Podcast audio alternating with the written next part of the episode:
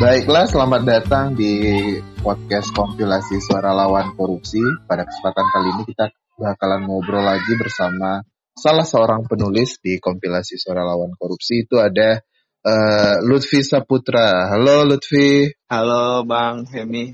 Uh, gimana kabarnya nih Vi? Uh, baik, baik. Oke. Okay. Masya Allah. Boleh boleh sedikit apa nggak Pi memberikan memperkenalkan diri Lutfi ini siapa lalu sekarang sedang aktif di mana?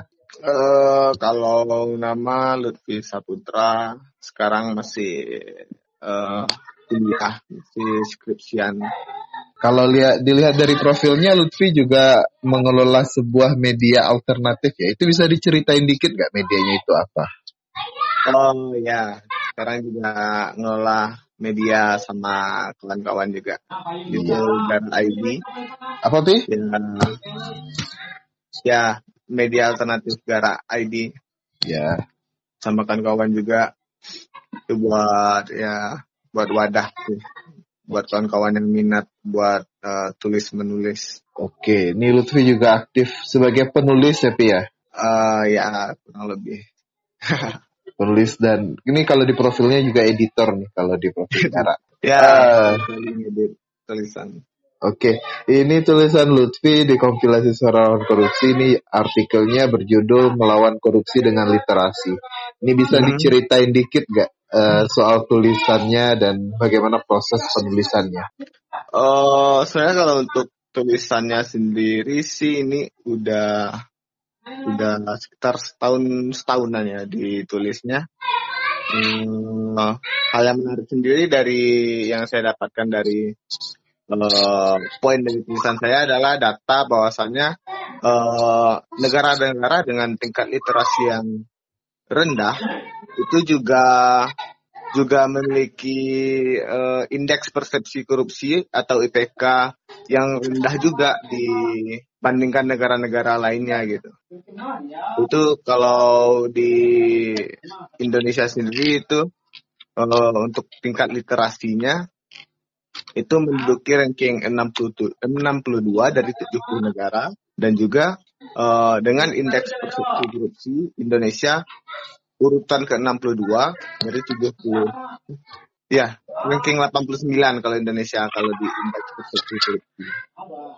Dan ya untuk uh, angka literasi negara negara-negara yang rankingnya cukup tinggi di angka literasi juga tinggi di uh, indeks persepsi korupsinya gitu kayak negara-negara New Zealand, Finland, Singapura, Swedia, itu mereka juga tinggi di angka literasi. Nah, itu yang coba uh, saya olah di sini uh, untuk uh, menganalisa data yang saya dapatkan gitu. Artinya Lutfi untuk mencoba untuk mengadu tesis apakah tingkat literasi itu mempengaruhi tingkat korupsi ya, gitu ya intinya? Ya benar benar. Nah berarti kesimpulannya ketika suatu negara yang literasinya rendah maka korupsinya itu juga tinggi ya? Ya, benar.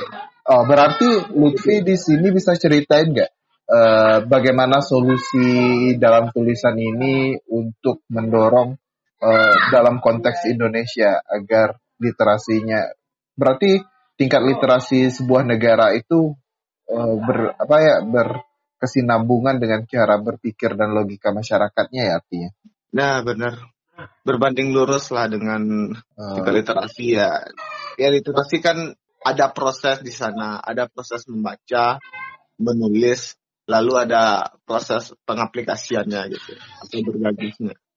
Nah, Jadi, di sini nah, ini apakah uh, kita bicara dalam konteks membaca dulu ya sebagai salah satu setelah adanya kemauan untuk menggeluti dunia literasi kan artinya pintu pertama yaitu dengan membaca. Iya. Sekarang kan akses buku itu uh, mungkin tidak sesulit dulu, tapi kalau kita pengen punya buku sendiri dan membeli kan itu mahal. Iya, nah, iya benar. Ada apa nggak? Ada trik lain nggak supaya kita bisa mendorong bagaimana uh, bisa meningkatkan minat baca masyarakat di Indonesia? Hmm. Uh, ya kalau yang saya perhatikan sendiri sekarang kan untuk uh, minat baca sendiri itu untuk lingkungan sekitar aja ya. Saya yeah. itu sudah cukup uh, naik ya tahunnya gitu karena uh, mungkin kesadaran untuk literasi itu juga sudah uh, sampai untuk kawan-kawan uh, habis itu juga ya pertama akses kalau dulu itu kan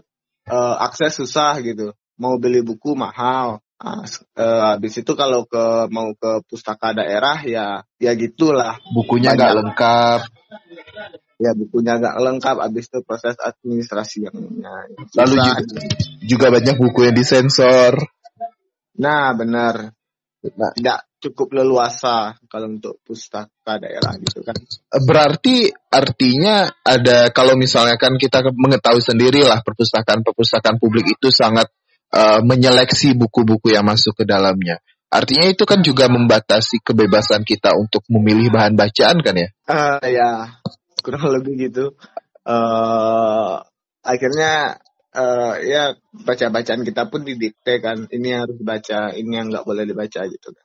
Iya dan ini salah satu kalau untuk hmm? membaca kan harus di ini harus dibebaskan kan.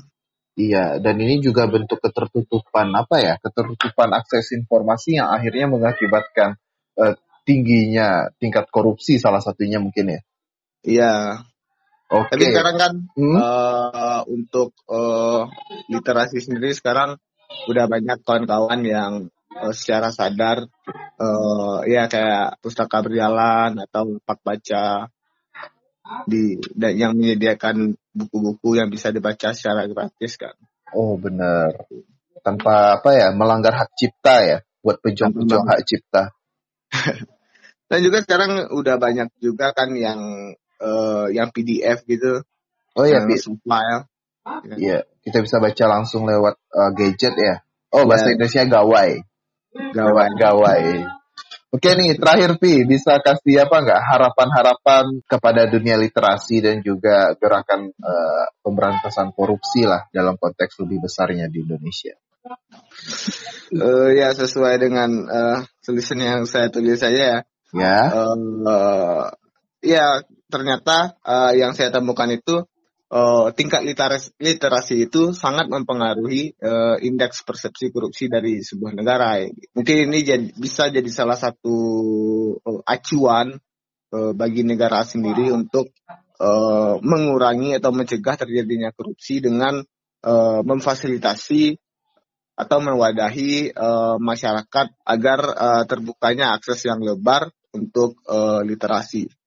Itu aja sih. Wah, ini salah satu topik pembahasan yang menarik nih di buku digital kompilasi suara lawan korupsi. Uh, jadi buat kawan-kawan yang ingin membacanya lebih lengkap, silahkan akses di uh, tautan yang ada di deskripsi podcast ini. Oke Lutfi, terima kasih untuk waktunya. Oh ya, sama-sama Bang. Sampai jumpa nanti di Bengras ya Pi ya. Iya, iya, iya. Ya Pi, untuk ya. kawan-kawan. Terima kasih sudah mendengarkan. Sampai jumpa.